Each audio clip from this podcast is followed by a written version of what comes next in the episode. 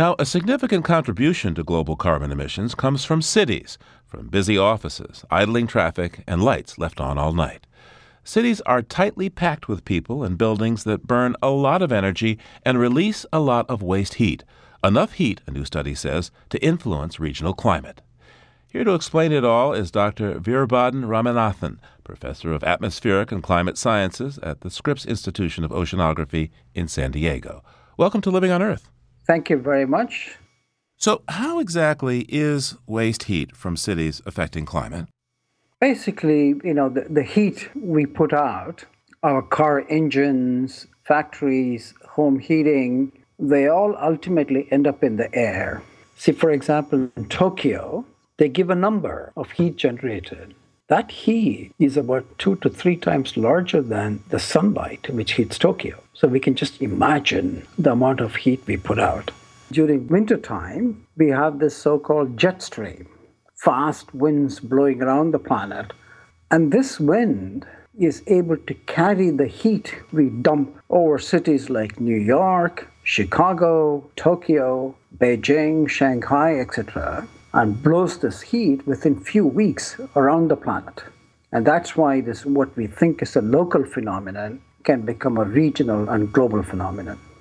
The study is entitled uh, Energy Consumption and Unexplained Winter Warming over Northern Asia and North America. So, why does the waste heat effect on climate happen only in the wintertime? Why isn't it year round? This waste heat is changing the temperature pattern by moving around the jet stream. The jet stream is dominant during wintertime. During the summer, for example, the jet stream loses its strength and our weather and temperature is more controlled by other processes. Whereas in the wintertime, we are under the firm grip of the jet stream in terms of when it snows, when you have high pressure and warm climate.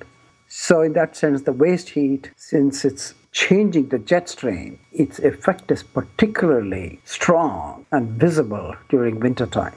In the Northeast, especially where there's been disturbances that have been attributed to movement in the jet stream, this waste heat from cities is what is moving the jet stream, this study tells us. The last 10, 20 years, the jet stream seems to have a mind of its own, and it sort of fluctuates, you know, moves back and forth, north and south, rapidly. What this study is showing is that this waste heat might have moved the jet stream a little bit southwards. And we know it's when the jet stream moves south is when you get huge cold spell in areas like Florida, Texas. But we have to be careful. There are so many other natural phenomena also contributes to this erratic movement of the jet stream. Certainly, we are not helping it. We are adding one more monkey wrench there to move the jet stream. So, what parts of the world have been most affected by urban waste heat? The main countries or regions affected by this waste heat is North America, particularly the United States, northeastern United States, the entire Canadian region, and what we call Eurasian region. These regions has warmed up by as much as a degree. And what's really exciting to climate scientists about this study is that these regions, they've been showing anomalous warming in the wintertime and this study finds it's exactly during the winter time when the waste heat warms up this entire uh, continent. So, part of this study then is good news that climate disruption, global climate disruption, may not be occurring quite as fast as it might appear to people who live in, in these regional areas that are affected by this waste heat phenomenon. Well, I wouldn't put it that way because the warming we see in these regions during spring and summer and fall is still largely due to global warming.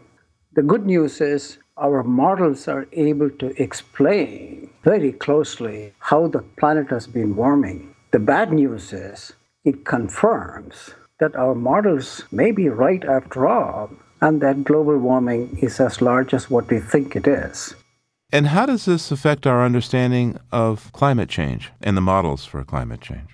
This study really uh, sort of major impact on our thinking about local processes and global processes. We had always thought of this heat from cities as an urban heat island effect. Just locally, it heats up the cities, and we knew that. That's been known for decades. What we didn't know is that this local phenomenon, it is a large signal in the background global warming that's been going on for the last hundred years.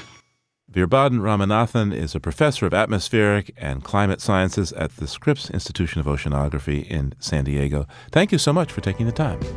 Thank you so much.